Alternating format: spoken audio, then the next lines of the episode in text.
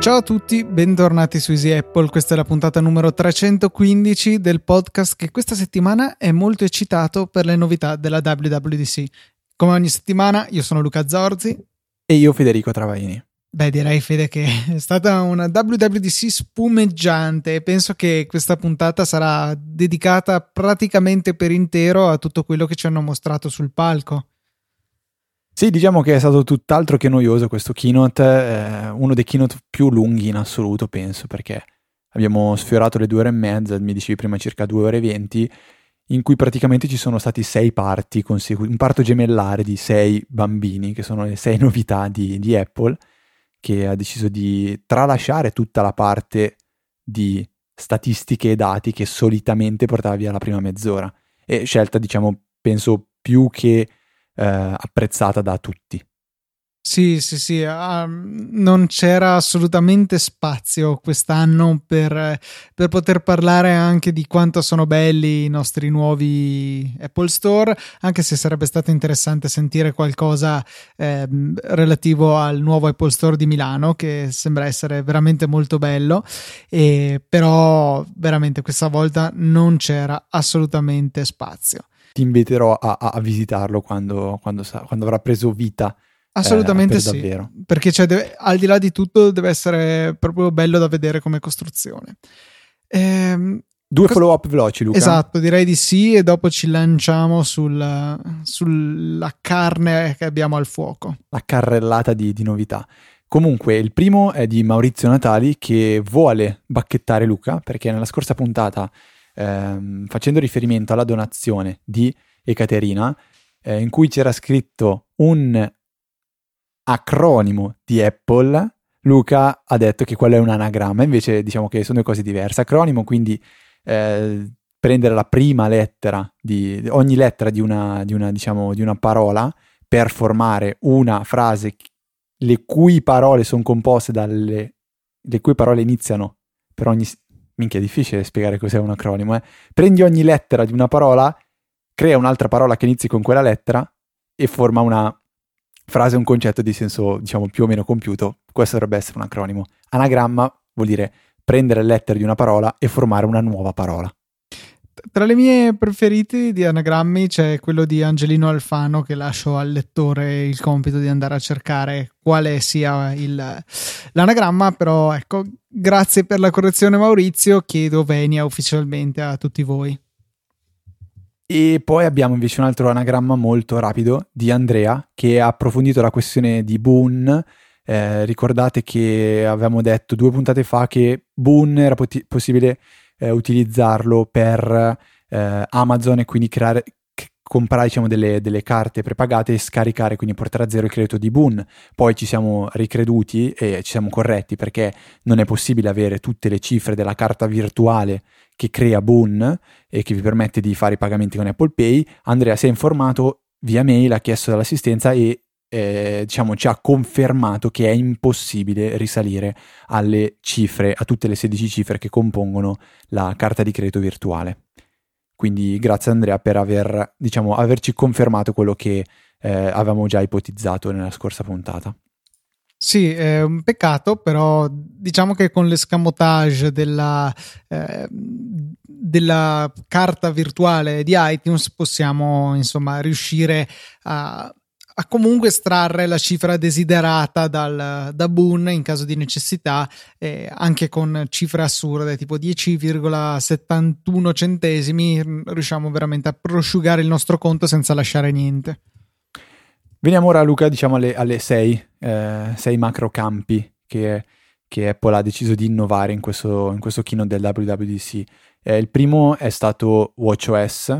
No, primo, prima in realtà è stata tvOS, a dirla tutta eh, che però in scaletta non vedo. Sì, perché di non, fatto non si dice praticamente niente. Arriverà Amazon Video, Amazon. Eh, ci sarà il, la la, mm, il passaggio automatico tra la modalità notturna e quella diurna, quindi sfondo, eh, sfondo scuro e sfondo chiaro. Ecco, volevo mantenere lo stesso ordine.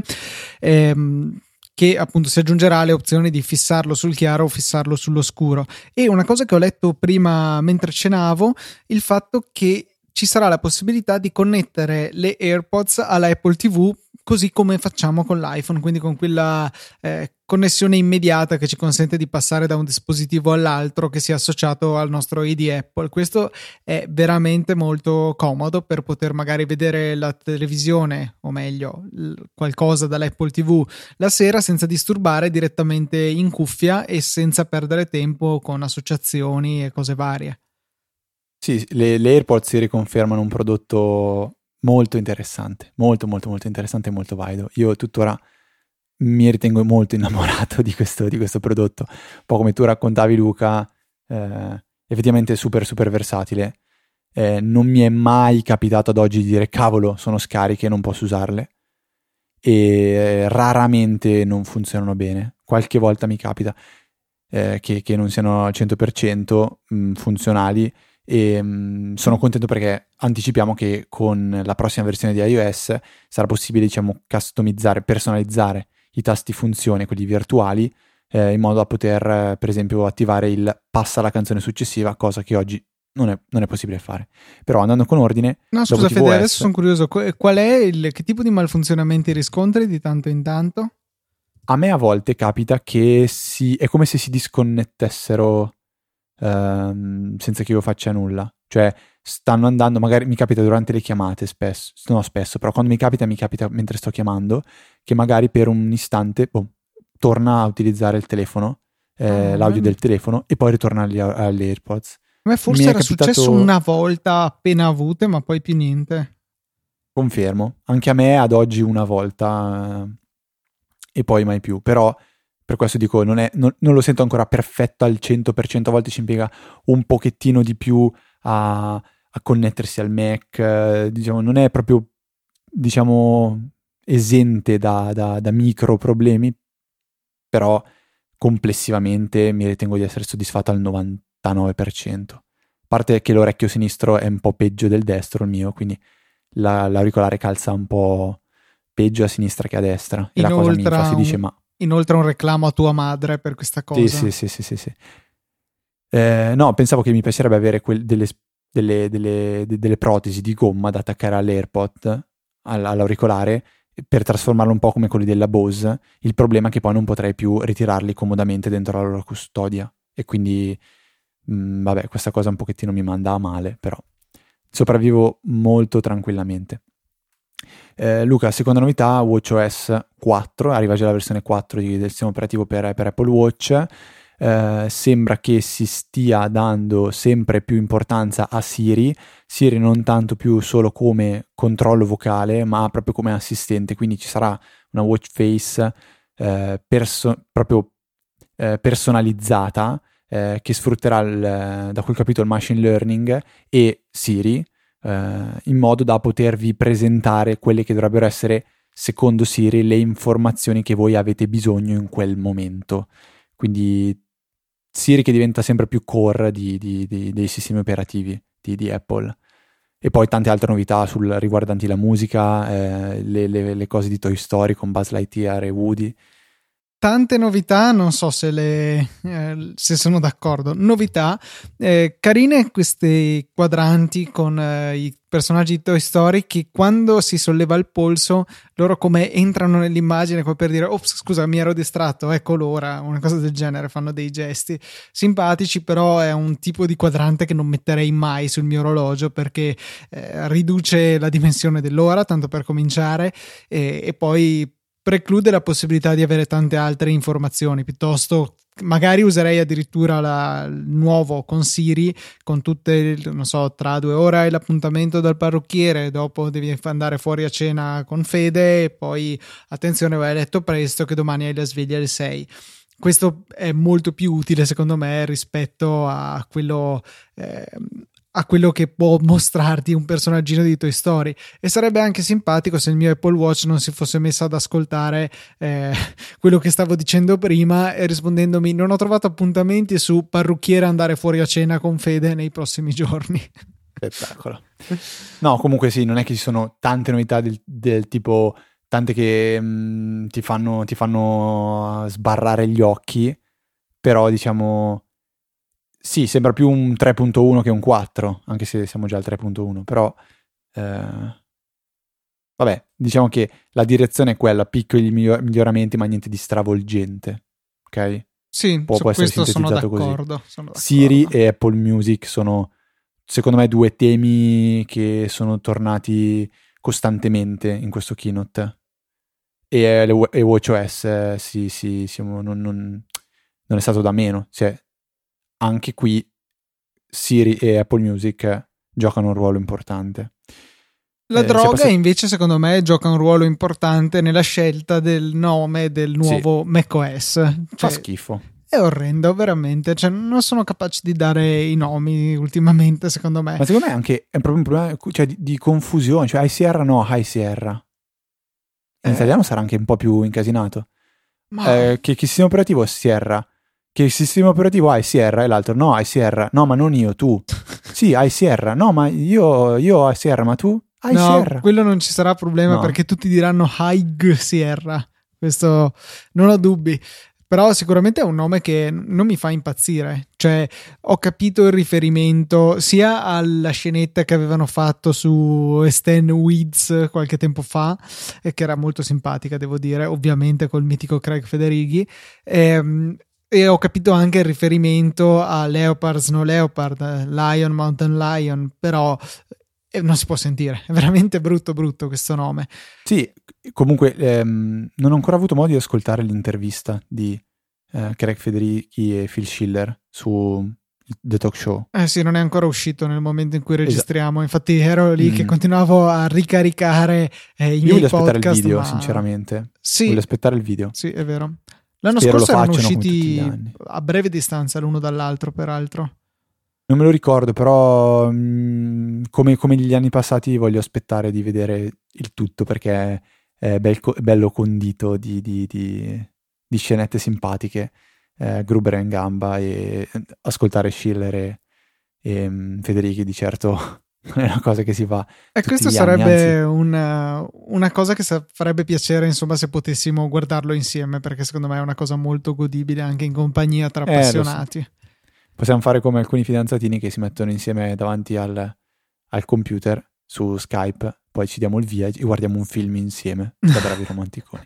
Vabbè, a parte questo, Luca, eh, è una release di macOS che vuole andare non tanto ad aggiungere grosse funzionalità, ma a, diciamo, rifinire quello che è macOS eh, Sierra. Da qui il nome iSierra. Quindi eh, una delle, per esempio, grosse novità è l'Apple File System, APFS, che sarà una di quelle cose trasparenti, totalmente trasparenti per il 90% degli utenti, nessuno si accorgerà magari di questo cambiamento, ma che da come dice Apple dovrebbe donare una fluidità, una rapidità di risposta e di lettura e scrittura dei dati molto importante, un incremento diciamo sensibile, oltre a miglioramenti in termini di sicurezza e di stabilità del sistema, di recupero dati, eccetera, eccetera. E più potenziali ulteriori vantaggi che arriveranno in futuro. Io mi auguro sempre che Time Machine migliori e cominci a usare gli snapshot eh, di APFS, ma insomma, per quello c'è tempo c'è stato un rinnovato interesse, un rinnovato, una rinnovata enfasi su Safari, la sua velocità e l'attenzione alla privacy che lo mettono in cima alla classifica dei browser per questi aspetti che fa molto piacere. Safari è il browser che preferisco su Mac eh, perché sembra proprio un'applicazione per Mac, è veloce, fluido, non uccide la batteria del MacBook. Insomma, è, un bel prodotto. Manca magari dell'estensibilità di Chrome, però onestamente non ne sento la mancanza e preferisco l'integrazione complessiva.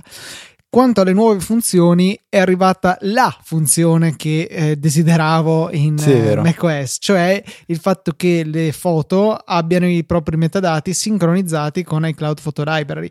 Nello specifico, come dicevamo, se scatto 5.000 nuove foto in vacanza, perché il mio iPhone, il mio iPad, il mio Mac e la mia Apple TV devono mettersi tutti quanti a frullare su queste foto per andare a scoprire che in quella c'ero io, in quell'altra c'era Fede, eccetera, eccetera, in quest'altra c'era un cane eh, perché non può farlo un solo dispositivo e dirlo agli altri? O anche se lo fanno insieme lo possono fare su foto diverse, dividersi il lavoro e, e l'unione fa la forza, insomma, più velocità, meno tempo perso, meno dispositivi incandescenti e batterie ridotte, insomma una cosa che sembrava scontata, ma probabilmente per cercare di garantire al 100% la privacy di noi utenti, l'anno scorso non era arrivata. Adesso c'è questa funzione e, e, veramente spero che funzioni come promettono perché era proprio il tassello mancante secondo me.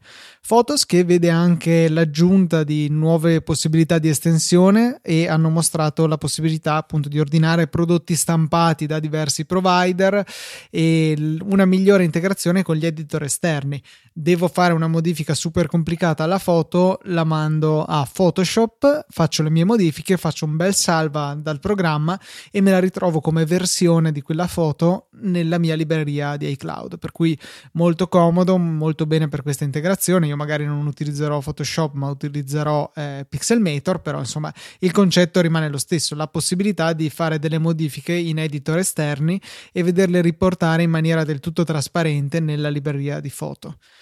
Altra cosa, comparto video annunciato il supporto alle GPU esterne, quindi in dei box Thunderbolt che consentano di alloggiare delle schede video più potenti di quelle che troviamo integrati nei nostri Mac, Possibilità che in realtà si concretizzerà al 100% solamente a partire dalla primavera del 2018, per cui c'è ancora tanta strada da fare, però insomma Apple ha rilasciato un kit di sviluppo per gli sviluppatori che a fronte di una spesa di 600 euro fornisce questo box prodotto da Sonnet mi pare e una AMD qualcosa 580 se non sbaglio, insomma una scheda video di AMD più potente di quelle che troviamo nei, nei portatili specialmente. Ultima cosa, H265, il nuovo codec che eh, nuovo in realtà non è più tantissimo, però insomma ancora eh, inferiore in termini di diffusione rispetto al suo padre H264 che darà delle grandi possibilità in termini di riduzione dello spazio occupato dai video ehm, sui nostri dispositivi. Gli iPhone 7 cominceranno a sfruttarlo di default per salvare i video al proprio interno e, ehm, con il rilascio di iOS 11 di cui parleremo più tardi e i nuovi i Mac più recenti insomma hanno in hardware l'accelerazione necessaria a poter riprodurre questi video senza tartassare la CPU sia in compressione che in decompressione e comunque la cosa sarà del tutto trasparente agli utenti perché in caso di condivisione con altri dispositivi meno recenti verranno riconvertiti i video in H264 rendendoli fruibili da tutti però insomma al contempo ci portiamo a casa forse un po' più di qualità ma soprattutto un risparmio in termini di spazio. Hanno presentato anche un eh, formato per le foto che è uno standard ISO si chiama HEIF High Efficiency Image Format, per cui è molto scorre via proprio facile facile sulla lingua, però al di là di questo difettuccio di, no, di linguistico, ecco, eh, sembra molto promettente perché anche questo rispetto al vecchio JPEG consente circa di dimezzare lo spazio necessario per immagazzinare i nostri scatti, il che fa piacere soprattutto a chi ha dispositivi dalla capacità limitata. Da vedere se poi eh, telefoni più vecchi avranno la possibilità di utilizzare il formato in questione, però insomma eh, interessanti passi avanti, soprattutto H265 che eh, speriamo diventi sempre più diffuso, in particolare grazie all'accelerazione hardware, perché eh, senza di quella risulta abbastanza pesantuccio da riprodurre, nel senso che probabilmente il vostro computer ce la farà, ma le ventole insomma faranno sentire la propria presenza.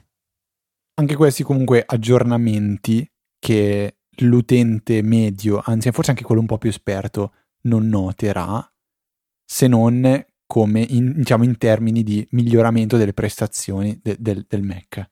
Ma anche, come, come ho detto prima, un po' aggiornamenti tra, trasparenti, cioè non, non vedi co- attraverso cosa stai guardando, ma vedi che dietro si vede meglio. Che da un lato sono quelli che ci fanno piacere perché comunque ehm, macOS è una piattaforma matura e forse non ha bisogno di grossi stravolgimenti. Dall'altro diventa difficile quando ti chiedono: Eh, ma cosa c'è di nuovo? Non puoi è spiegarlo. Vero.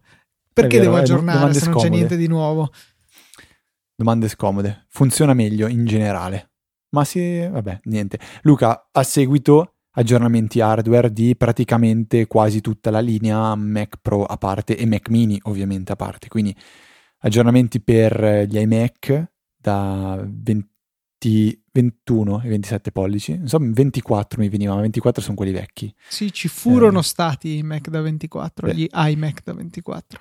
Qui non so cosa, cosa dire, forse la, la, cosa, la cosa migliore è andare a guardare direttamente le specifiche hardware sul sito di Apple, ma un miglioramento che parte praticamente dai pannelli dello schermo e arriva fino a boh, la base. A parte l'estetica, tutto il resto è, è stato ritoccato sono stati aggiornati tutti quanti con i processori Kaby Lake, questo vale anche per eh, i MacBook Pro, tutti quanti aggiornati, anche il MacBook è stato aggiornato.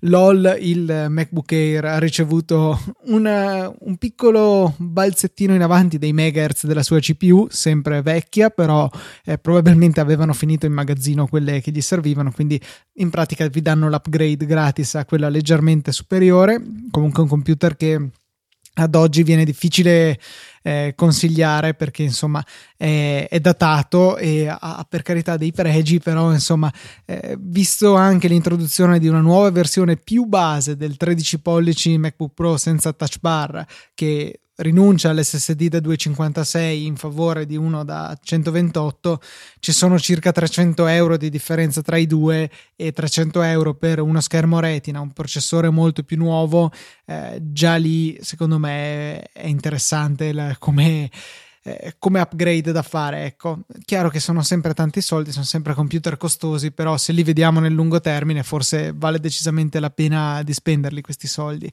Ehm, riguardo agli iMac, un interessante cambio che è stato evidenziato da iFixit, che ha già devastato il modello da 21 pollici 4K base, è il fatto che eh, sono ritornati alla RAM, seppur non ufficialmente modificabile a upgradeabile dagli utenti, sono ritornati ad averla comunque in dei socket eh, distinti, quindi potete scollegarli e cambiarli con i banchi che decidete voi, quindi dando una possibilità di upgrade che prima non c'era.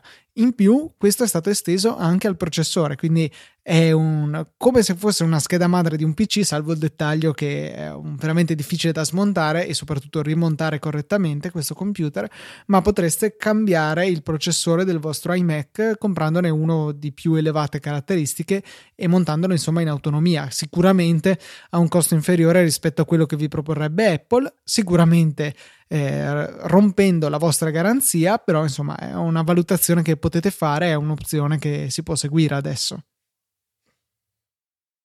Luca, tu stai lontano da tutte queste cose per ora, però, eh? Che è ancora molto presto. Cosa stai dicendo, Fede? No, niente. Le mie cose un pochettino strane. Luca, Mac a parte, dove vogliamo andare a finire? Io direi di passare a quanto è bello l'iMac Pro, eh, come si chiama? Bla- Space Black. Ah, giù, oh, porca miseria, hai ragione. Sai che mi ero perso la cosa qua? iMac Pro. Veramente un computer interessante, costosissimo, sì, va bene, costa a partire da 5.000 dollari e sarà disponibile da dicembre, però ha delle specifiche di tutto rispetto. Ma, aspetta un attimo, voglio chiederti questo, ma tu quando l'hai visto inizialmente eh, sei rimasto un po' del tipo, mm, e quindi? Cioè, no, non pa- parlo prima, prima di sentire Schiller parlare, cioè finito il video dove leggi iMac, cioè vedi un iMac che è identico ma nero. Io inizialmente sono rimasto un po' del tipo, boh, ok. E il colore, il fatto che lo rende pro, quello sì, effettivamente mi ha lasciato molto perplesso. Sì, io ti, ti giuro che inizialmente ero, ero, non so, un po', un po', così, spaesato. Poi quando ho sentito che ha iniziato a parlare delle novità, di che cosa può fare. Cosa... C'era anche mio papà che stava guardando come il keynote e in effetti anche lui è rimasto un po' tipo, eh, ok. Cost... ha detto costerà, boh, adesso ho paura di sapere quanto possa arrivare di prezzo. Perché non è ancora configurabile, giusto? No, infatti sappiamo solo il Arriva prezzo di attacco. Euro ma 15 forse no, però 12-13 secondo me è in scioltezza. Se pensiamo anche alla variabilità che aveva il vecchio eh, Mac Pro Grattugia che partiva da boh, 2000 e qualcosa e arrivavi mettendo tutte le opzioni praticamente a 20.000 euro, eh, probabilmente anche con questo ci sarà una certa variabilità dei prezzi. Però è, è un computer interessante, tanto per cominciare perché boh, allora, sono riusciti a ficcare dentro delle componenti molto molto potenti, cioè pensiamo che parte comunque da un 8 core, che non è proprio pochetto, e anche una scheda video decorosa di quelle che devono ancora uscire, se non sbaglio, di AMD, per cui insomma grande livello e ha richiesto l'85% di raffreddamento in più, una roba del genere, e tutto ciò l'hanno ficcato dentro nello stesso case dell'iMac 5K. Ora, non vorrei che si fossero ficcati nello stesso angolo in cui si erano messi con il Mac Pro esatto. a cestino, in cui hanno voluto dire sì, can't innovate anymore my ass, ci sono riusciti, però poi diventava difficilissimo poterlo aggiornare. Eh, vediamo se sarà questo il caso. In molti hanno anche speculato che questo dovesse essere l'erede del Mac Pro, eh, anche se poi alla fine hanno deciso per altri motivi di avere un Mac Pro distinto e ancora più potente, modulare e personalizzabile.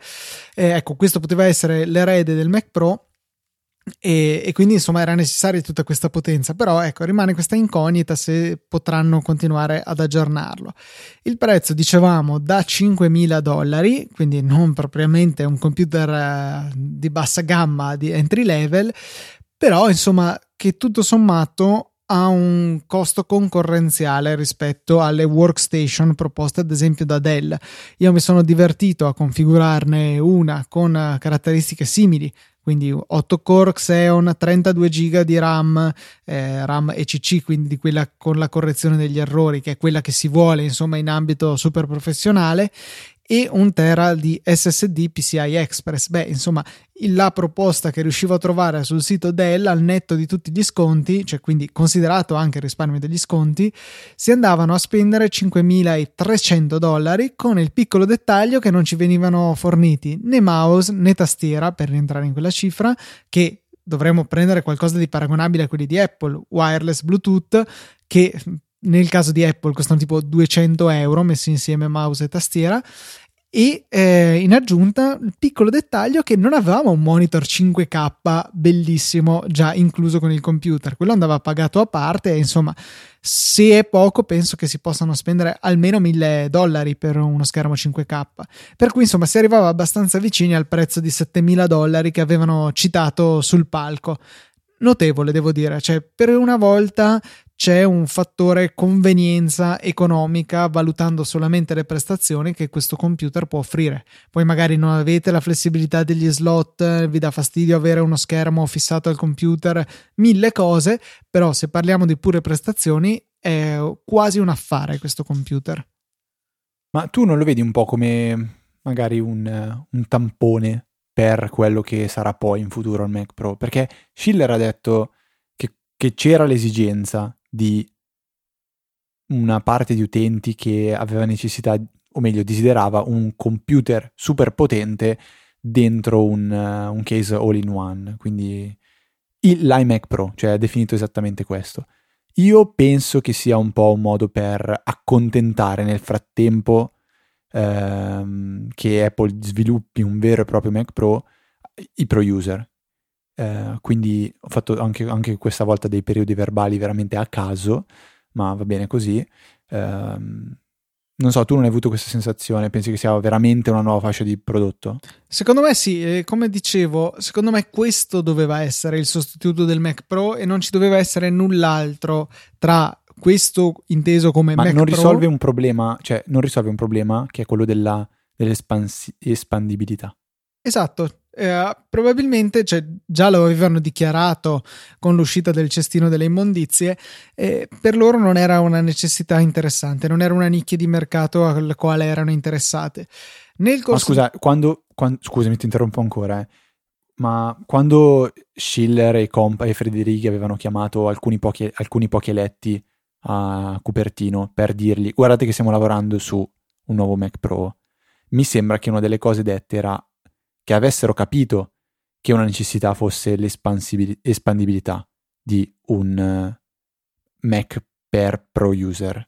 Sì, esatto. E, e quindi, e cioè, quindi hanno deciso di mettere sopra a questo computer che avevano già in previsione da più tempo un altro prodotto, il Mac Pro futuro che dobbiamo ancora vedere, che darà questa possibilità. Quindi, secondo me, fino a poco prima di quella decisione e di quella conferenza, se voli, così vogliamo chiamarla, la decisione era che ci sarebbe stato solamente questo, andare a sostituire il Mac Pro che già non era espandibile perché il cestino delle immondizie era espandibile sì esternamente ma non internamente, eh, a differenza del precedente, eh, della precedente grattugia. Interessante come abbiamo tutti questi nomi di oggetti eh, che abbiamo in giro per casa e nei computer Apple.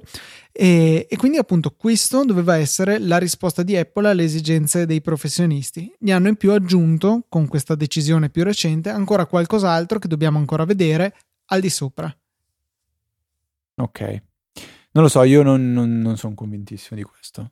Io penso che sia stata una mossa un po' frettolosa dell'ultimo minuto per mettere insieme un computer Boh, non credo, non credo. Non lo so, però non lo so, non, non, non lo sapremo. Ennesima cosa che non sapremo mai. No, un'altra però cosa me... interessante che vorrei sottolineare di questo iMac Pro è stata la scelta corretta e immagino apprezzata dal primo all'ultimo degli sviluppatori in sala di non andare a togliere porte dal, dai, dagli iMac esistenti e passare tutto a solo Thunderbolt 3.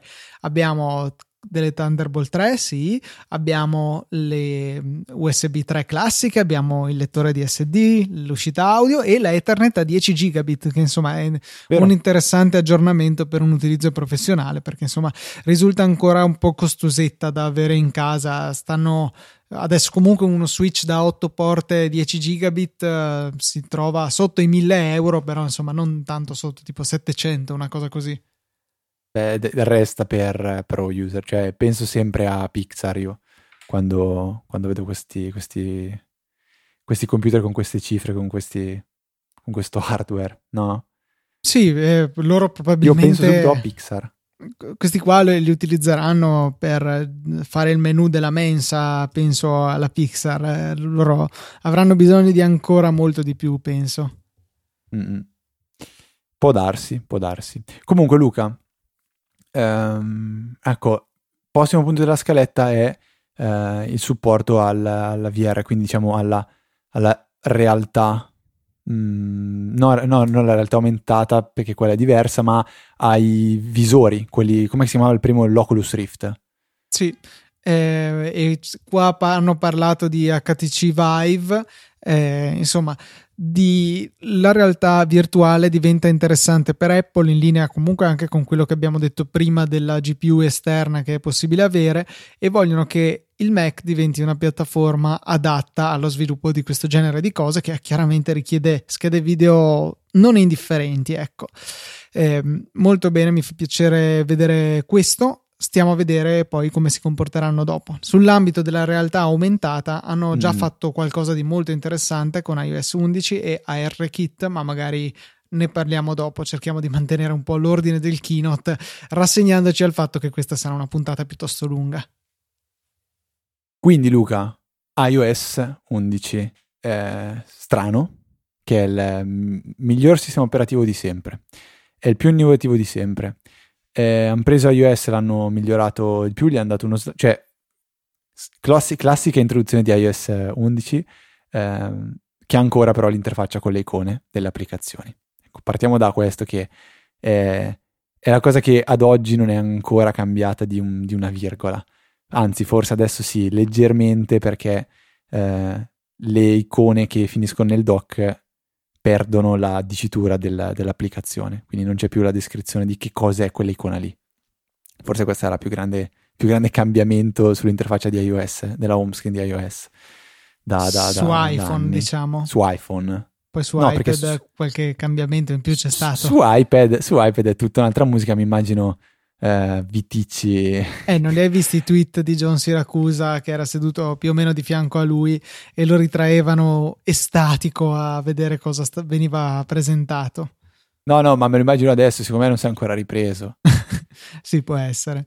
Comunque cerchiamo, cerchiamo, di andare un pochettino per ordine perché io farei veramente fatica a ri, diciamo, vivere tutto ciò che è stato presentato eh, la, la, cosa che in assoluto a me ha più un attimo così sconvolto è stato vedere proprio la realtà aumentata, però non, non è che non è una cosa molto concreta perché è una, è una di quelle cose che finché vedi in presentazione fa un certo effetto, poi l'utilità, la, quello che ti dà realmente a te utente sarà, sarà leggermente diverso.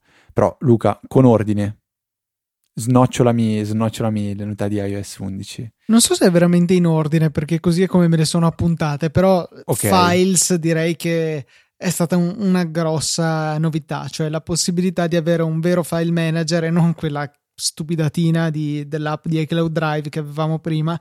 Eh, insomma, avere su iOS un file manager fatto e finito, supporto per il drag and drop estensibile, per cui anche Dropbox, Box e compagnia possono eh, diventare dei cittadini in prima linea eh, in questa nuova applicazione. E... Ma, dici, ma dici che adesso potrò inviare i file col Bluetooth ai miei amici? Eh, no, mi spiace, quello penso che rimarrà escluso. Mm, sono molto dispiaciuto di questo perché è una necessità che mi capita costantemente di dover inviare una suoneria polifonica a un mio amico con il Bluetooth. Eh, però ecco, al di là di questo, insomma, un, un taglio con la, quello che ci veniva continuamente detto che iOS ha superato la metafora del file e quindi tutte le proprie le applicazioni hanno i propri file nel loro, eh, nel loro cantuccio completamente isolato dagli altri eh, sicurezza bla bla bla sicuramente però insomma si scontra con il modo di lavorare che hanno le persone nel mondo reale. Persone che magari devono allegare due documenti a una mail eh, che devono lavorare su documenti di tipo diverso ma vogliono raccoglierli insieme eh, penso che Files risponda a molte di queste necessità.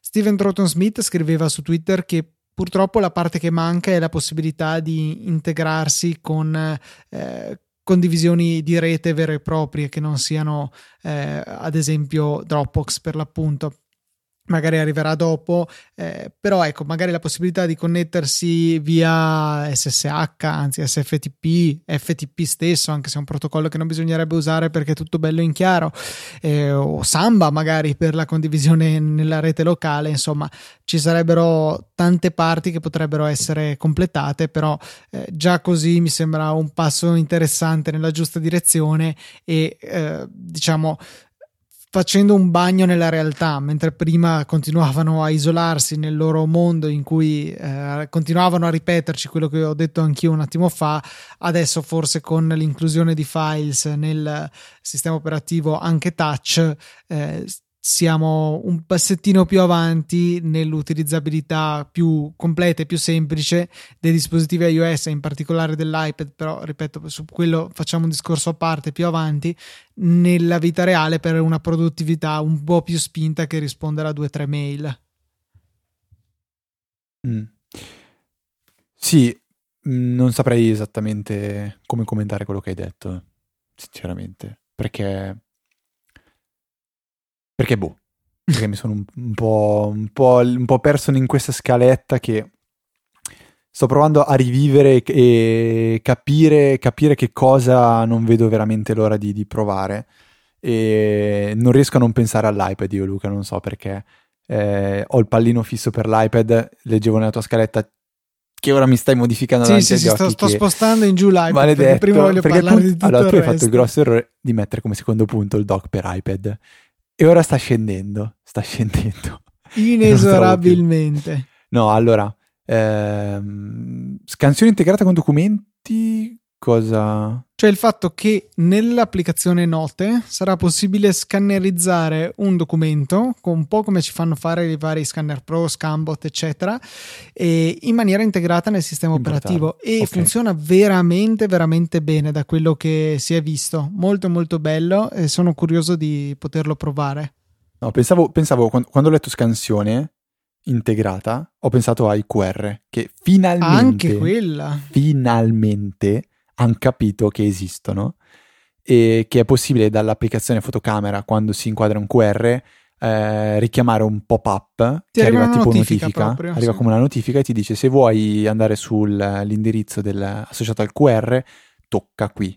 Tu tocchi e, e, vieni portato all'indirizzo del QR finalmente perché è proprio cioè, una, una, cosa banale dovrebbe essere super semplice. E invece eh, spesso non, non si sa come fare. Stavo pensando faccio un piccolo esempio eh, durante il Gran Premio di Formula 1, l'ultimo che ho visto a Monte Carlo, a un certo punto il commento Rai ha detto che era possibile inquadrare un QR per scaricare l'applicazione Rai TV e seguire eh, in mobilità il, il, il, la gara di Formula 1 o comunque altri eventi trasmessi da Rai. Il problema era spiegare come arrivare a scannerizzare il QR code E io ho pensato alla persona media che ha in mano l'iPhone e si sente dire dai commentatori che basta puntare il telefono verso il QR code. Ok, probabilmente non, non, non, non è che l'utente medio punta il telefono e basta, apre la fotocamera, lo inquadra ma non succede niente.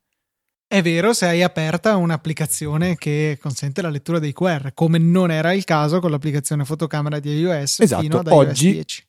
Oggi questo è tutto più semplice perché basta veramente puntare la fotocamera al QR code. E supporteranno anche quei QR code che incorporano i dettagli di una rete wifi. La rete si chiama Zorzi Ospiti e la password è censura, censura, censura, per esempio. Mm.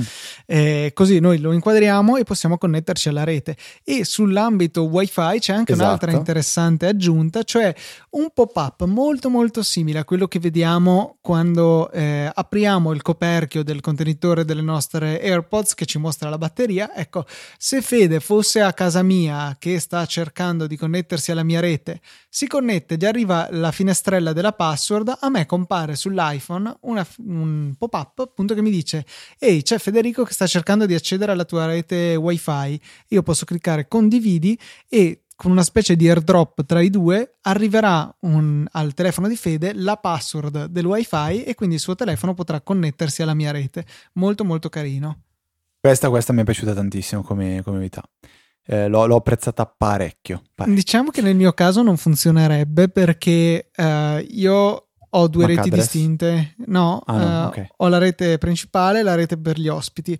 E visto mm-hmm. che io sarei connesso a quella principale, non mi arriverebbe la notifica. Okay. Però se dovessi avere più amici con iOS 11, potrebbero tra di loro passarsi la password dopo che il primo l'ha inserita. Magari con il QR che non ho assolutamente già preparato e messo nelle mie bozze di Pages.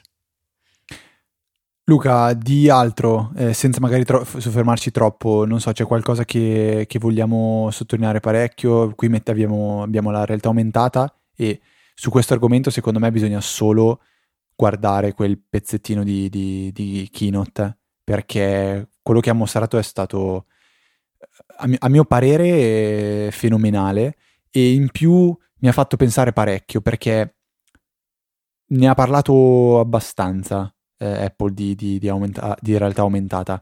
E eh, spoiler per probabilmente la prossima puntata di Easy Apple parleremo di quel, quel uh, dipendente di Foxconn che ha deciso di rilasciare informazioni molto sensibili e tra queste ha detto Apple sta lavorando a un paio di occhiali che a mio parere, eh, a parere del, del dipendente di Foxconn, potrebbero, se portati avanti correttamente, fare quello che ha fatto l'iPhone dieci anni fa.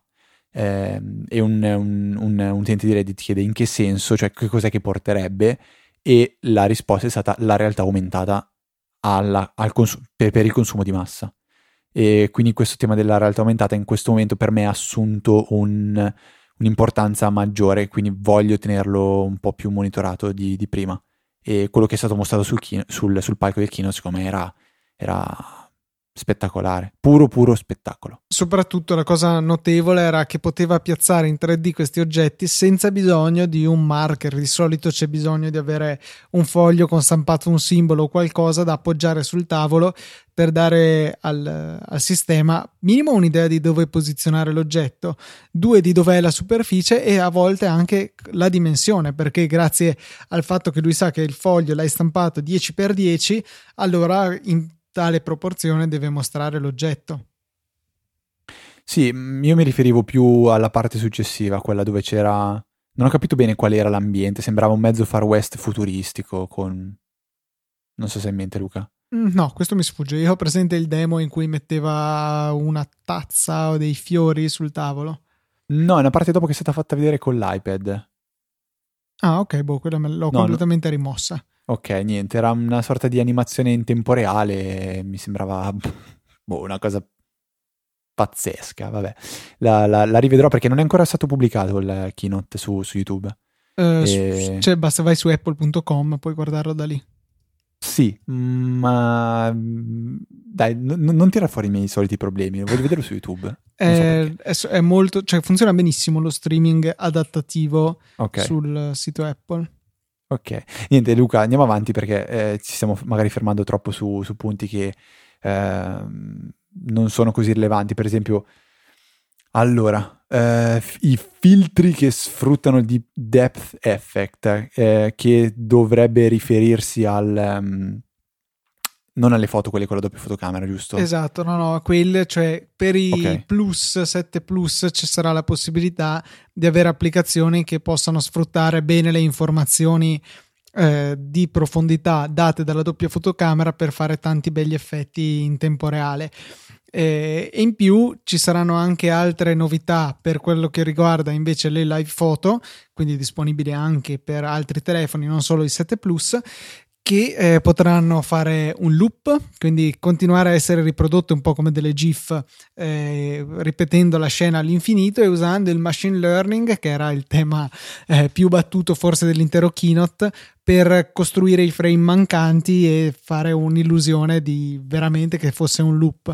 Il rimbalzo, quindi non so, fate la foto a quelli che si tuffano in acqua e poi risaltano fuori andando come in retromarcia e l'esposizione lunga che secondo me era impressionante. Cioè immaginatevi di fare una foto a un ruscello la live foto chiaramente vedrà l'acqua che si muove e eh, andranno a combinare tutte queste informazioni catturate come video per fare l'effetto come se aveste fatto una lunga esposizione e l'acqua ha quell'effetto seta e sembra appunto eh, un manto non acqua magari forse più simile al ghiaccio. Molto molto bello come, come effetto poi così rapida. Questa era decisamente la più, più bella, sicuramente. La più, la più bella, sì. Passando ai messaggi, un paio di cose rapidamente. Hanno ridisegnato il cosino che serve per scegliere le applicazioni di iMessage nella speranza di renderlo eh, più utilizzabile eh, rispetto adesso che devi fare 47.000 tap per arrivarci e molto bello il fatto che grazie a tutte le migliorie che hanno apportato in termini di sicurezza, privacy come sempre, hanno dato la possibilità di avere questo iMessage in the cloud. Sarebbe a dire che c'è una sincronizzazione totale e non la maggior parte del tempo sì, ma a volte no, come c'è adesso, eh, dei messaggi tra tutti i dispositivi. La verità è nel cloud, come si suol dire, e quindi tutti si sincronizzeranno a quello e sarà tutto molto bello. Insomma, un po' come avviene con Telegram ad oggi, solo che Telegram è sicuro, ma fino a un certo punto. iMessage è più, non dico a prova di bomba, ma sicuramente più robusto. E sempre riguardo ai message, Luca, non mi pare tu abbia menzionato una cosa che è stata introdotta. Che è stata introdotta solo per i nostri cugini americani. Immagino tu ti riferisca alla possibilità di scambiarsi denaro con Apple Pay. Mi ero perso che era solo per i cugini americani. Eh, purtroppo sì. Mortacci loro. Sì, comunque questa integrazione che ha suscitato il wow della folla, che tramite i message permette di effettuare pagamenti tra persona e persona. Che è uno di, quei, uno di quei sogni miei di quando saremo alla prossima Easy Pizzata dove potremo sistemarci così. No, scherzo, però è un modo per risolvere uno dei, dei problemi. Ma non è proprio un problema vero e proprio, però è una cosa che, con cui ci si scontra spesso. Si esce a pranzo tra colleghi, amici, serata, poi darsi soldi è sempre un mezzo cinema perché c'è sempre qualcosa comunque che non va proprio per, per, la, per, il verso giusto. Finora e... io sto usando con soddisfazione Satispay, Satispay. però eh, insomma Apple Pay sarebbe un passo avanti. E ma tu hai una selezione di amici nerd, io no. No, in realtà no, eh, no lo scherzo. faccio solo con mio fratello praticamente. Però... Ah, vabbè, ho capito. Con mio fratello ci si può sistemare. Con gli altri, con casa. diversi, ho, ho avuto la possibilità di usare la carta Hype invece. Come? In che maniera? Che ti puoi dall'applicazione scambiare soldi gratuitamente istantaneamente. Un tra, po' come si tra fa due anche, carte hype. Sì, un po' come ah, si okay. fa anche con le poste pay adesso, però non avendo mm. più una poste pay, o meglio, avendone una ma non avendo neanche un centesimo sopra. Ok. Eh, di altro Luca, la digitazione a una mano, quindi questa tastiera che viene spostata, shiftata da un lato o dall'altro, giusto? Sì, una copia di quella che abbiamo visto su Android da sempre, però insomma arriva Ma anche c'era già sul 6 Plus. Eh, io mi ricordo assolutamente di una cosa molto simile. Ti inganni. Mm, davvero? Sì, sì, garantisco. Ho un vago ricordo di questo. Tra l'altro, purtroppo ho un 6 Plus, ma non ho mai usato sta roba qua.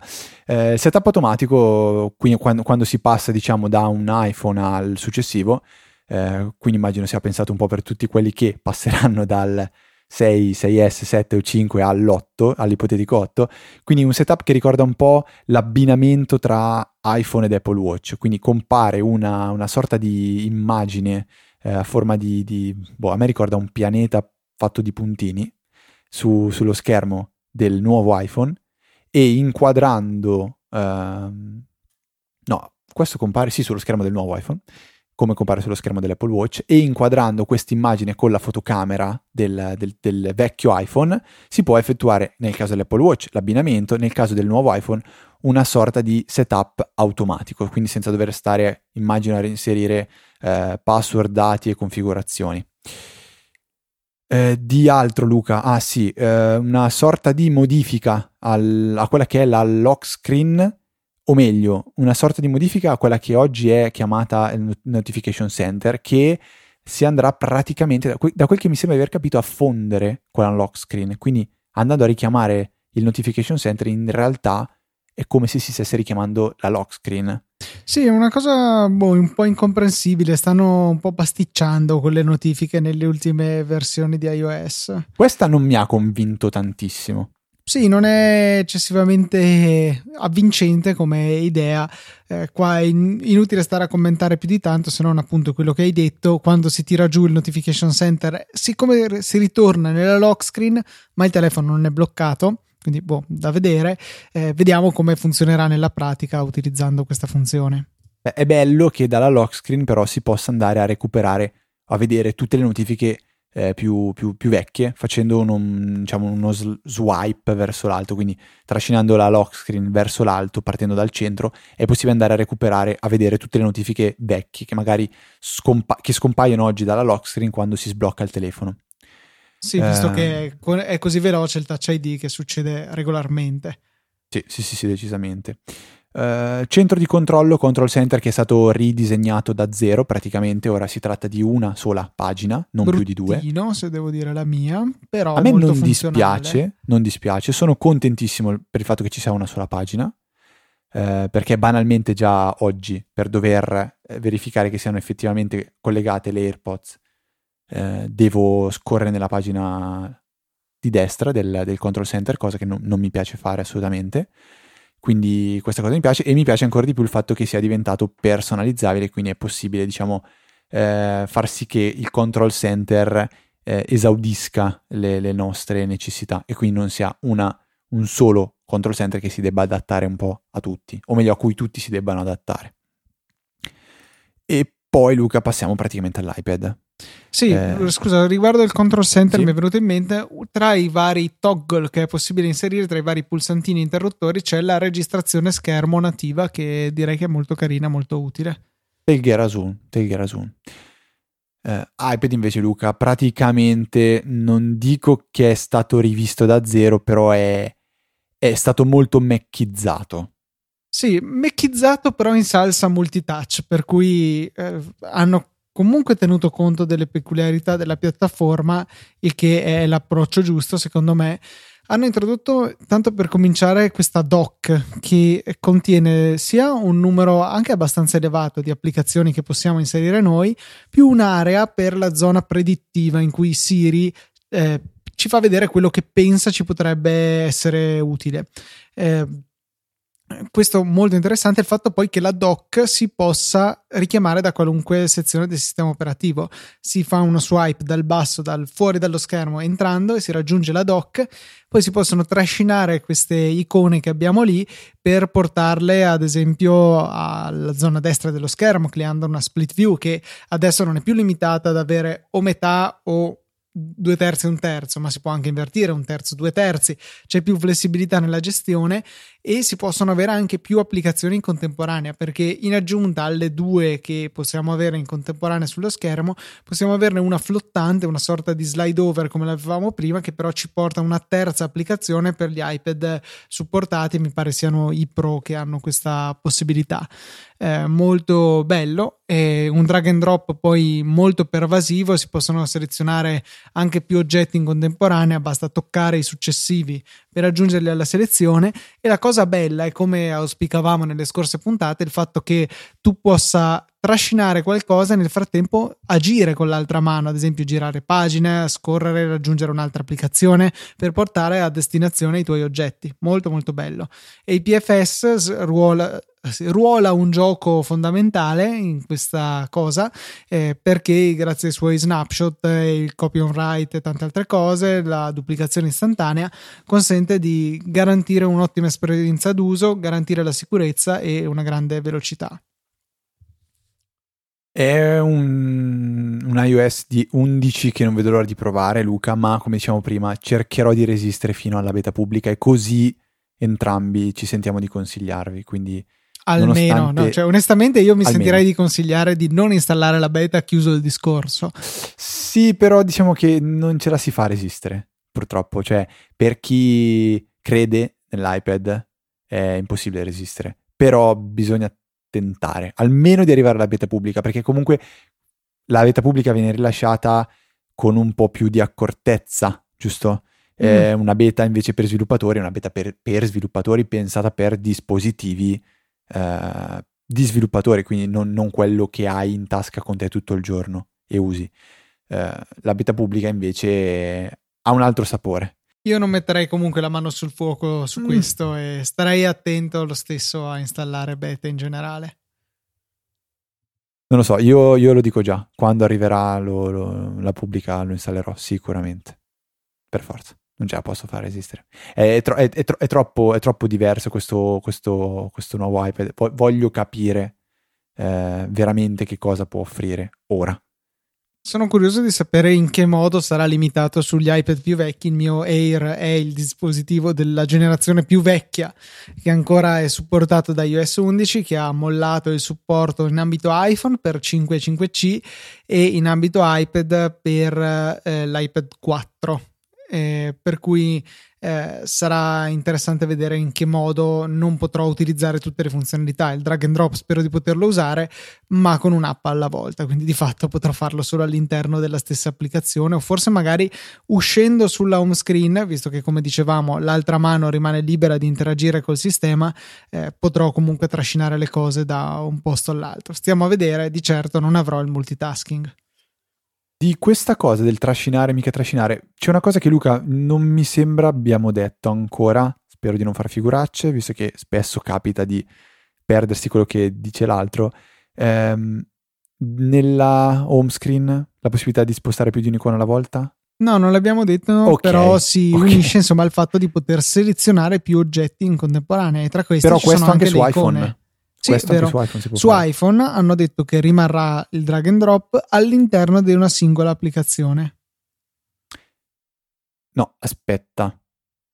Ah, ok, ok, ok. Però d- nella home screen facendo vibrare le icone, selezionandone una per spostarla, ok, tenendo tre- trascinata un'icona, come quando si va in modalità modifica, poi s- tenendo premuto con un dito l'icona che si vuole spostare e toccando tutte le altre icone che si vuole spostare insieme, queste diciamo finiranno tutte in una sorta di, di boh, eh, drag, ok? Tutte insieme e poi si potranno spostare, tutte in un colpo solo. Questo non so, te l'hai riperso, l'hai visto? Non... No, no, l'ho visto e cioè, la Springboard alla fine è un'applicazione anche lei di fatto, per cui eh, come in altre applicazioni su iPhone rimarrà la possibilità di spostare più cose, di trascinare più cose, però ripeto, sempre rimanendo all'interno di un'applicazione. Eh, ora come ora c'è un bug che consente di fare il doppio clic sul pulsante home, raggiungere il multitasking e portarsi dietro gli oggetti anche in altre applicazioni, però non rimarrà questa possibilità nella versione definitiva. Ok.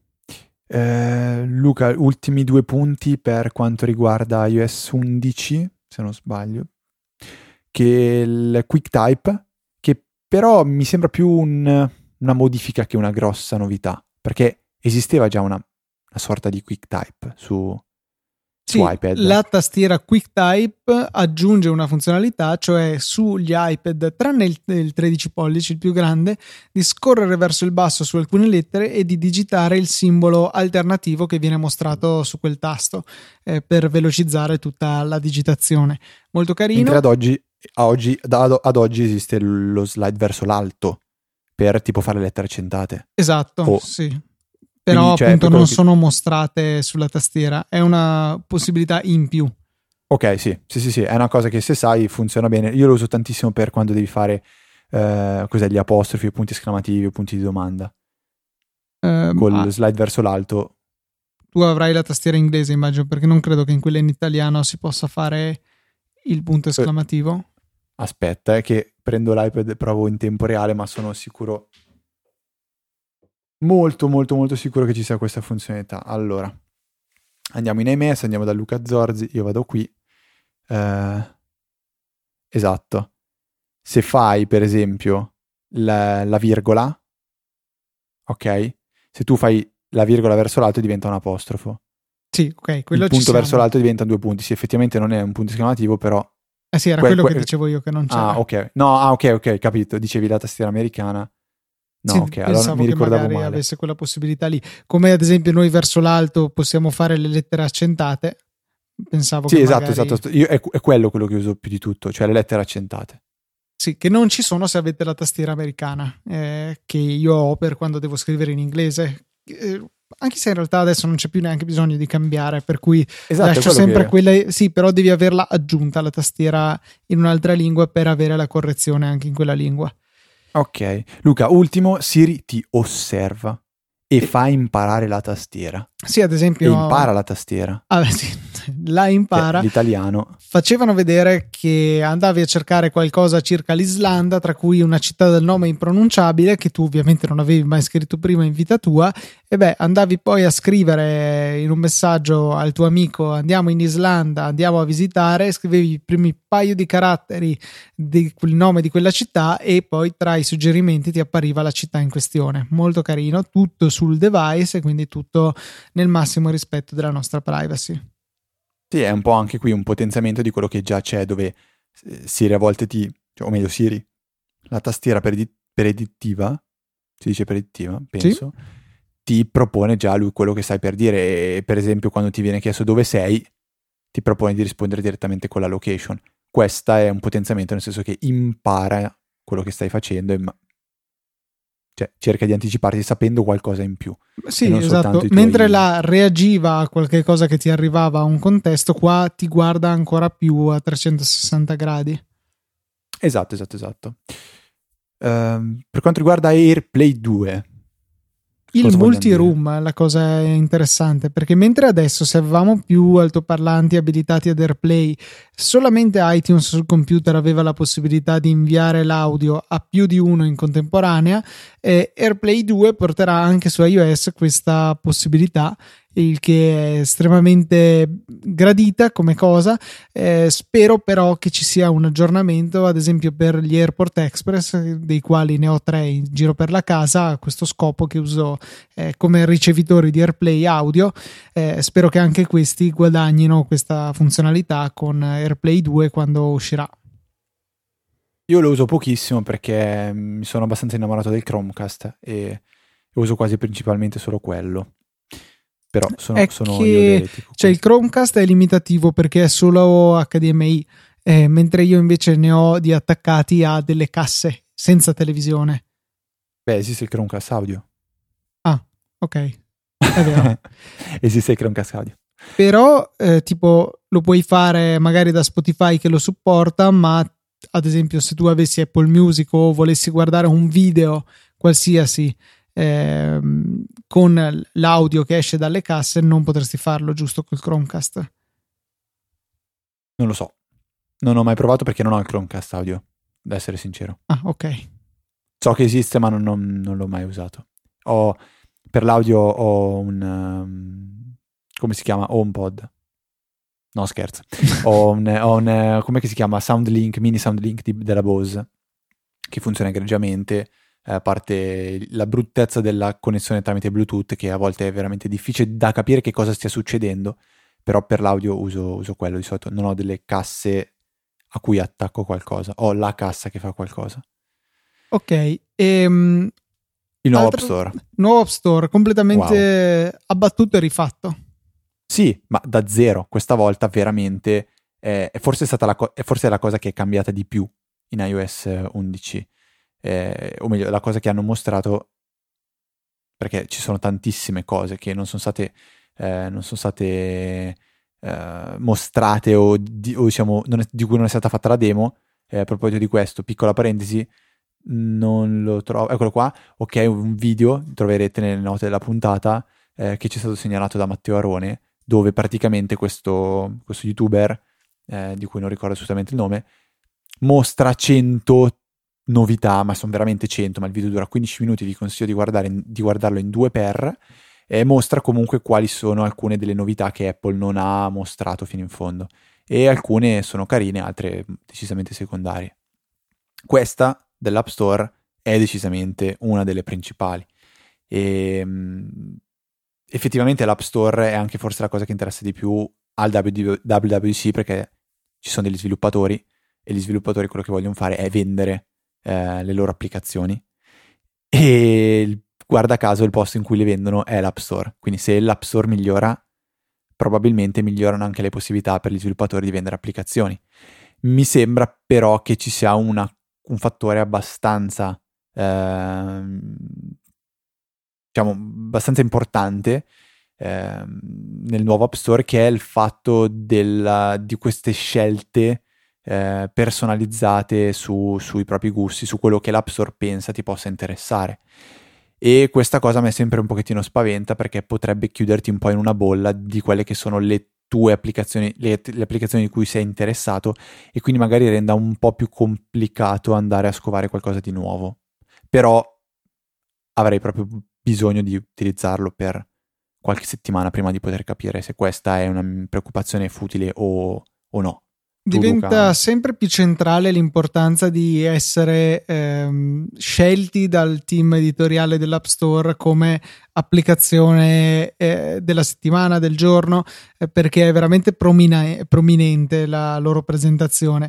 Apprezzo molto inoltre la separazione tra applicazioni e giochi. Dei giochi non mi frega assolutamente niente e me ne ritrovo sempre una quantità esagerata all'interno dell'App Store. Almeno così sono separati nella loro tab e li lascio stare lì. Vabbè, ma poverini. A me non interessano, proprio zero. No, tu non senti mai la necessità di avere quel gioco che ti, può, ti, possa accompagnare durante la giornata quando magari ti stai rompendo i maroni o... No, no, no. Zero. Cioè, ho qualche gioco installato sugli iPhone, sull'iPhone, ma non ci gioco mai. A, a, a, allora io mi ritrovo in questa situazione, però mi dispiace perché mi piacerebbe avere quel gioco tipo il Pokémon di, di quando ero più piccolo, che, che, comunque ti fa compagnia e quando hai voglia di giocare un pochettino ci giochi. E ad oggi non sono riuscito assolutamente a trovare questo tipo di gioco su iOS. Non mi viene mai voglia di giocare, questa è la questione. Eh, lo so, lo so, lo so, questo è un tuo difetto. difetto. Scherzo. Eh, do not disturb in car, questo me lo sono completamente perso. Ah, questo è molto carino. Ti puoi attivare una modalità non disturbare specifica per la macchina, che peraltro si può anche, se decidi, attivare da solo quando rileva che sei in macchina, sfruttando mille cose per riuscire a capirlo. In sostanza, in quella situazione non ti arriva alcuna notifica sull'iPhone eh, perché appunto eh, questo rimane spento e le tiene da parte per quando avrai finito di guidare puoi ad esempio passare il telefono a un altro passeggero che dalla notifica potrò dire non sto guidando e allora il telefono si sbloccherà e riprenderà a funzionare normalmente. Ma in più ci sono altre chicche, ad esempio se ti arrivano degli iMessage arriva in automatico a chi te li ha inviati una risposta tipo il fuori ufficio delle mail in cui dice guarda sto guidando non ti posso rispondere appena arrivo a destinazione guarderò il tuo messaggio. Così magari la gente non si preoccupa e sa che tu non rispondi perché stai guidando e giustamente non puoi guardare il telefono. Ehm, c'è la possibilità, un po' come il non disturbare, di bypassarlo, eh, dando a certi contatti la possibilità di rispondere tipo è mhm. urgente mm-hmm. e a quel punto il loro messaggio verrà mostrato lo stesso, quindi mh, mm, supererà questo blocco del non disturbare mentre guido. E questo come si comporta insieme ad Apple Car? Eh, boh, non lo so. Eh, no, cioè, penso, perché... no, probabilmente Qua... se hai CarPlay non. Sì, CarPlay, eh, scusa. Non, Ma... non, pu- non attivi questa funzione. Perché, cioè, qual è la direzione? La direzione è quella di integrare un iOS dentro la macchina, CarPlay, o è quella di prevenire che... No, boh, comunque secondo me è giusto come cosa. Se non hai la possibilità di usare un qualcosa di più sicuro come CarPlay, magari interagendo con Siri, eh, se hai una macchina vecchia, perché lo giustamente riconoscono che non tutte le macchine, per quanto in crescita, non tutte hanno CarPlay, tu hai la possibilità di guidare in maniera più sicura togliendoti la tentazione di guardare. Ok, sì, diciamo, sono due cose un po' in parallelo, però non, non so, CarPlay mi sembra un po' eh, qualcosa di già, non dico morto, però non so, io, io non ho ancora visto una macchina, eh, a parte una, una singola eh, autonoleggio presa l'anno scorso in Sardegna al mare, di cui avevo parlato anche in, su Easy Apple. Non ho mai visto nessun'altra macchina con su CarPlay. Ero mai. salito su una Passat che ce l'aveva. E però c'è un caso veramente isolato, adesso non so se in America i numeri sono diversi. Però... Ma diceva 5.000 modelli che ce l'hanno in totale. Non so come sono arrivati a questo numero. Infatti, mi sembra. Come basta? 5.000 distinti ah, modelli no, scusa, di macchine, aspetta, no, sembrava, no, eh, esatto, sembrava, eh, inizialmente sembrava 5.000 macchine vendute con, con CarPlay. No, ok, ok, ok, ho capito, sì, sì. Eh, non lo so, però non lo, non lo vedo molto diffuso e, e, comunque la macchina non è un prodotto, cioè non è un, qualcosa che si cambia così eh, frequentemente. Quindi mm, ci vorrà magari più tempo per poter portare CarPlay su tutte le macchine, quindi sarà fondamentale il fatto che questo sia aggiornabile, espandibile, eccetera, eccetera. Eh, parlando di macchine, le nuove funzionalità introdotte nelle mappe di iOS che ehm, tra le varie cose sembrano, a, sembrano, voler potenziare un po' più anche la funzione di navigatore, che, che oggi io personalmente non, non, uso quasi mai con le mappe di, di, di, iOS. Tu hai dato qualche chance in più alle mappe native o usi ancora Google Maps? Ma diciamo che se ho una via precisa tendo a mettere le mappe di Apple perché mi piacciono di più esteticamente, è tutto qui. E poi insomma anche mentre guido il feedback dell'Apple Watch è carino, che semplicemente anche senza neanche guardare lo schermo posso sapere dove andare anche perché spesso disattivo la voce guida. E um, ar- arrivano come da tempo c'erano in realtà su Google Maps gli indicatori di corsia quindi stai nelle due corsie più a destra per svoltare dalla parte giusta e arrivano alla navigazione al chiuso in alcuni aeroporti e centri commerciali eh, in Italia c'è poco o niente e in Europa in realtà e, però insomma si diffonderanno queste cose Ok. Luca, Next è un revamp di Siri da un punto di vista sia vocale e sia anche leggermente grafico. Eh, tramite il machine learning è stato possibile dare a Siri la possibilità di avere una voce molto più umana e l'esempio che è stato fatto sul palco è quello della parola Sunny pronunciata in tre modi diversi. Eh, questo, a mio parere, resta un aspetto secondario per quanto riguarda Siri, perché voglio ancora oggi vedere quale è veramente il valore aggiunto che dà alla mia vita, al, al mio iPhone, che cosa mi permette di fare meglio, che, in che cosa mi aiuta veramente, non tanto che se, sembri più umana, che è la cosa che, su cui si è concentrata Apple fin da subito, cioè eh, l, quando è stata presentata con l'iPhone 4S Siri di figo aveva che potevi chiederle devo prendere l'ombrello domani e lei ti rispondeva no, domani tranquillo non piove. Eh, ok, posso chiederglielo in maniera diversa, in maniera più umana, eh, meno, meno schematica, però voglio l'utilità prima di tutto. E mm, ripeto, ad oggi io non riesco a dargliela. O io la uso tanto invece Siri in realtà eh, ha Ma dei limiti tanto per tre cose, tanto per tre cose la usi. Eh beh, cioè, cioè, in quelle cose per me è già un forte utilizzo. Poi che ci sia modo di eh, trovare più utilizzi sarebbe carino. Adesso che la novità è che capirà meglio il contesto, sicuramente eh, le, pro- le possibilità di utilizzo si espanderanno. Però appunto eh, quello che già fa lo uso ampiamente.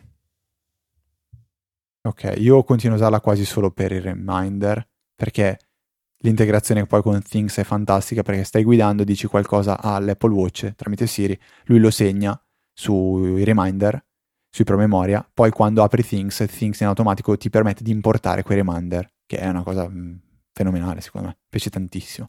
Però oltre a questo non vado. E il fatto che sia più umano non mi interessa neanche, perché in questo specifico caso io la voce di Siri non la sento neanche.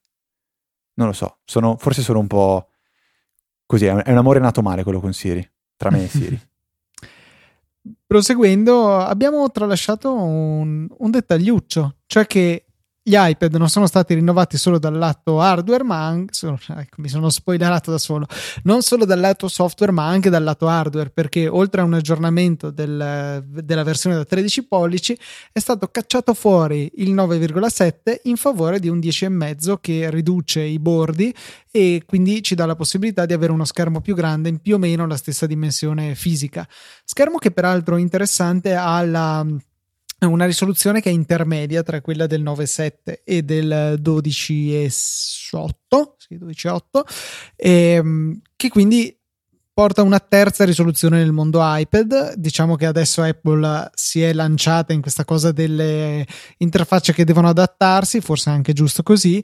E, ehm, e altre cose che ha introdotto un processore A10X Fusion Mega Hyper che ha ben 6 core con la formula già vista altrove di eh, 3 core questo è il numero forse anomalo, 3 core a basso consumo uniti a 3 core ad alte prestazioni per avere un po' il meglio in tutte le situazioni. Quando non uso il dispositivo posso consumare molto poco, quando invece ho bisogno di potenza ne ho 3 molto potenti che però chiaramente consumano più energia a mia disposizione e interessantissimo lo schermo a 120 Hz a frequenza di refresh variabile. Sto guardando un film a 24 fotogrammi al secondo, lo schermo andrà a 24.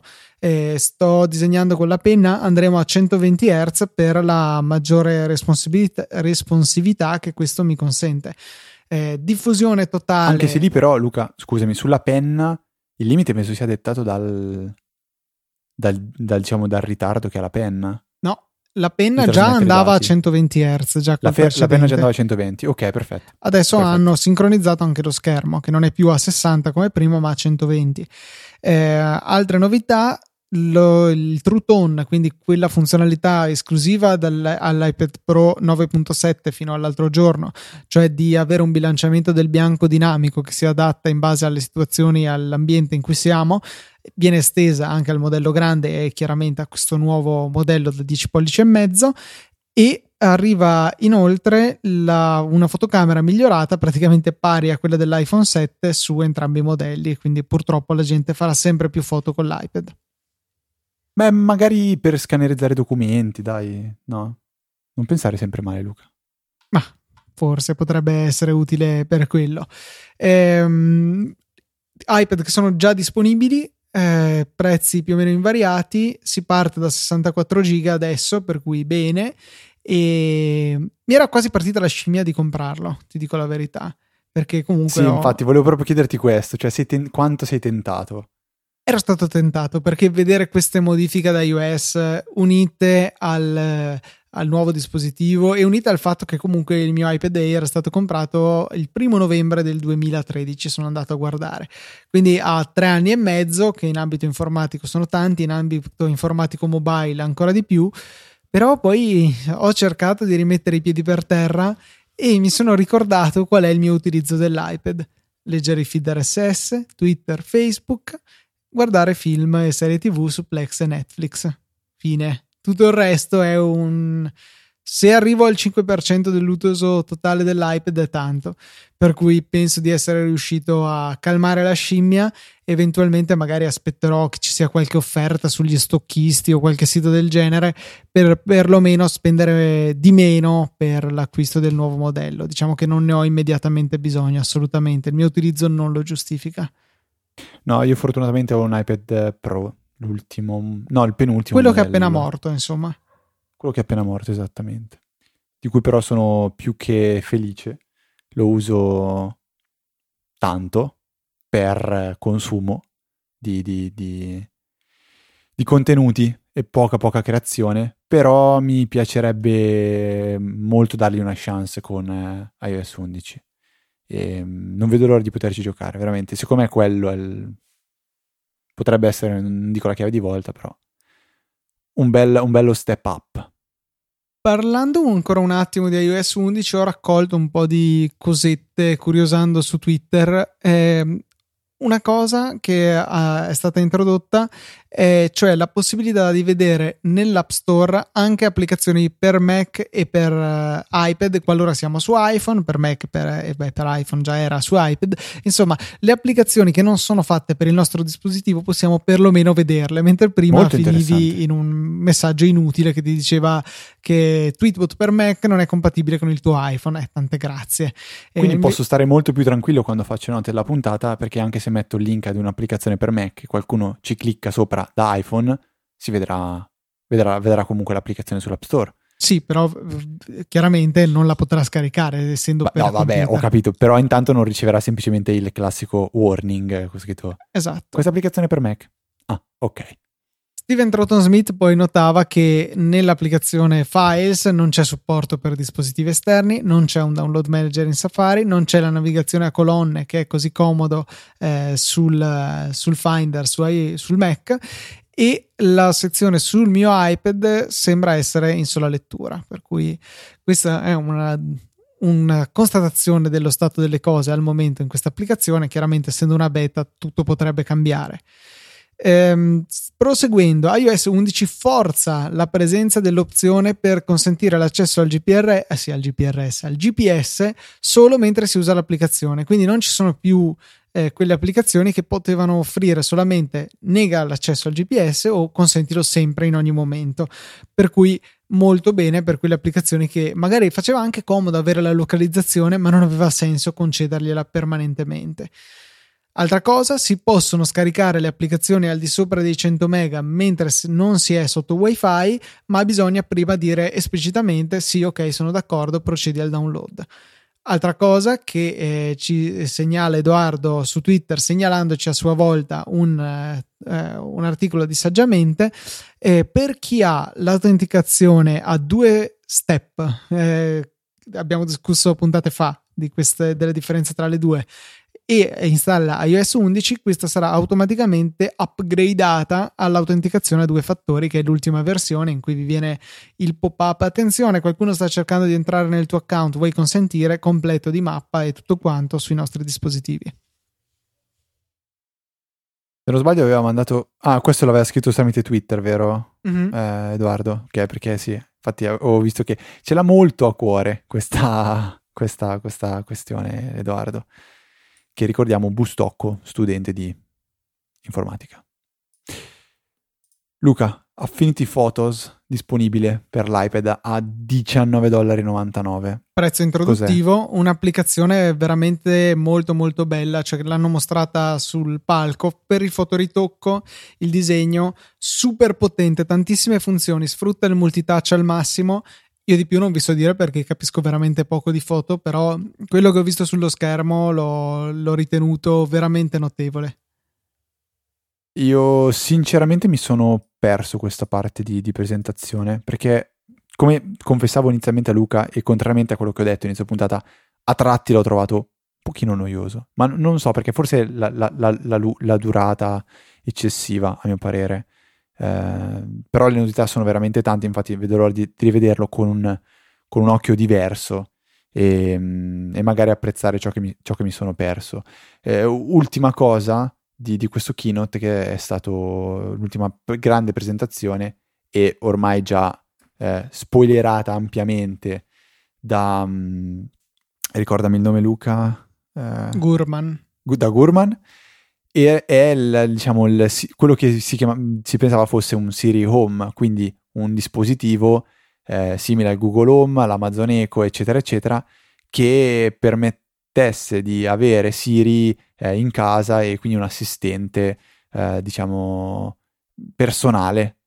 E effettivamente la soluzione di Apple è leggermente diversa dalle altre, perché prima di tutto questo dispositivo è una cassa audio eh, una, mol- una cassa audio che Apple ha detto essere la migliore eh, mai stata fatta, stranamente, con eh, alcuni, alcune mm, logiche di funzionamento molto intelligenti, quindi la cassa è in grado di capire com'è la conformazione della stanza e quindi di indirizzare gli speaker in modo da ottenere un, un suono più pieno e corretto senza sprecare energie per sparare l'audio contro delle mura e a un prezzo di 350 dollari, giusto Luca? Sì. in arrivo però solo Stati Uniti, Australia e Regno mm. Unito per ora. E integra comunque una sorta di Siri al suo interno. Eh, la funzione principale. Siri. Sì, una sorta di Siri nel senso che mi sembra sicuramente un po' qualcosa di castrato. Eh, per esempio il fatto che se non ho capito male dipende interamente per la musica da Apple Music. Mm, sì, ma non vedo perché sia castrato allora. È castrato per questo motivo qua, cioè il fatto che, ok, tu vuoi ascoltare la musica, però non ha la possibilità di estendersi ad altri servizi, quindi... È, sì, ma cosa c'entra con diciamo, Siri? Mm, vediamo, devo trovare una giustificazione per spiegare il mio pensiero. Uh, no, non lo so, cioè, ehm, castrato nel senso che non ho ben capito a che, a che cosa tu connetti il tuo dispositivo, cioè è lì, collegato a un account Apple ID, giusto? Immagino. Sì, penso proprio di sì. Quindi è il tuo personale? Sì. Ok, quindi tuo fratello non può dire ricordami questa cosa a Siri. Mi pare che riconosca mettermi... le voci, adesso mi viene il dubbio, ma c'era qualcosa del genere. Mm. Io, io, quando l'ho visto sono rimasto un po', un po', un po così. È un altro di quei prodotti che eh, non sposo perfettamente perché finché vuoi darmi una buona cassa audio sono, sono contento quando vuoi cercare di vendermi Siri in questa cassa audio, io non so. Forse, forse ripeto, è questo amore nato male con Siri. Però non, non lo so. Non, non, non, non sono molto fiducioso.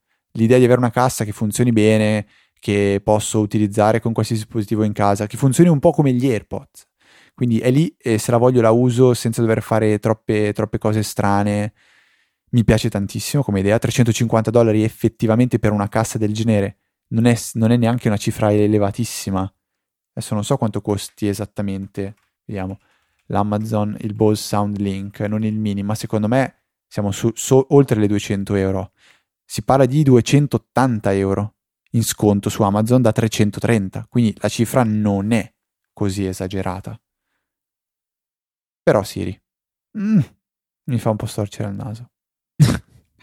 no? No, è un prodotto che non mi interessa particolarmente, però non mi fa storcere il naso a prescindere. No, nella mia casa mi piacerebbe averlo, cioè un domani nel mio appartamento, nella mia casa, qualsiasi cosa sia, questo dispositivo che comunque ti, ti fa compagnia, diciamo a livello musicale, e, non so, è, è, lì, è lì che, che sta con te. Mm, mi piacerebbe averlo, ma in una casa condivisa con altre persone, cioè genitori, fratelli, così non, non so, non ho, ancora, non ho ancora capito come possa funzionare, se non per la musica.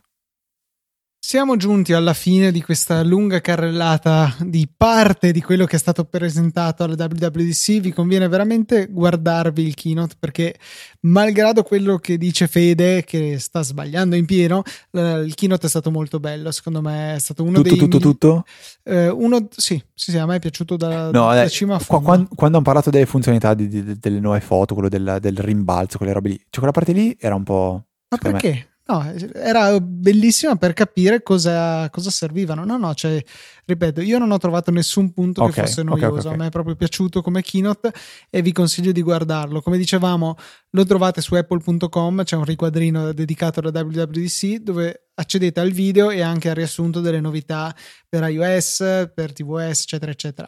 E, per cui dateci un occhio.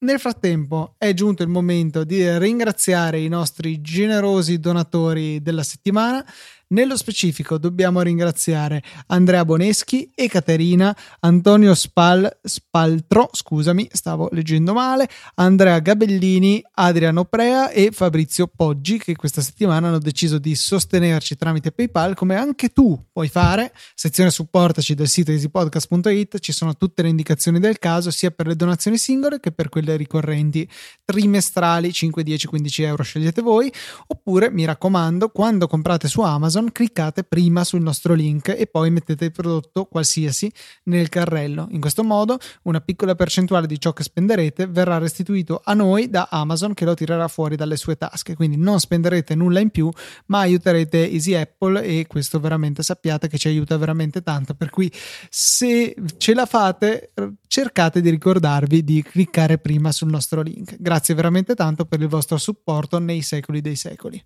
Amen. E comunque non è come tu puoi fare, come tu devi fare, fai la brava persona. Supporta Easy Apple. Basta. Eh, io vi ricordo invece, mh, mm, torno nel mio campo, che potete contattarci all'indirizzo email info.easyapple.org. Magari avete dei commenti sul WWDC, volete dirci anche voi che è stato noioso. No, scherzo, non fatelo perché altrimenti Luca poi vi risponde a modo. Eh, però magari avete notato qualche cosa che noi ci siamo persi e avete qualche video da consigliarci, qualche articolo interessante, fatelo, scriveteci info-easyapple.org. Se volete invece restare con noi tutta la settimana, potete farlo tramite il canale di Telegram, per quando lo usiamo, telegram.me slash easyapple o t.me slash easyapple, oppure easypodcast.it slash telegram.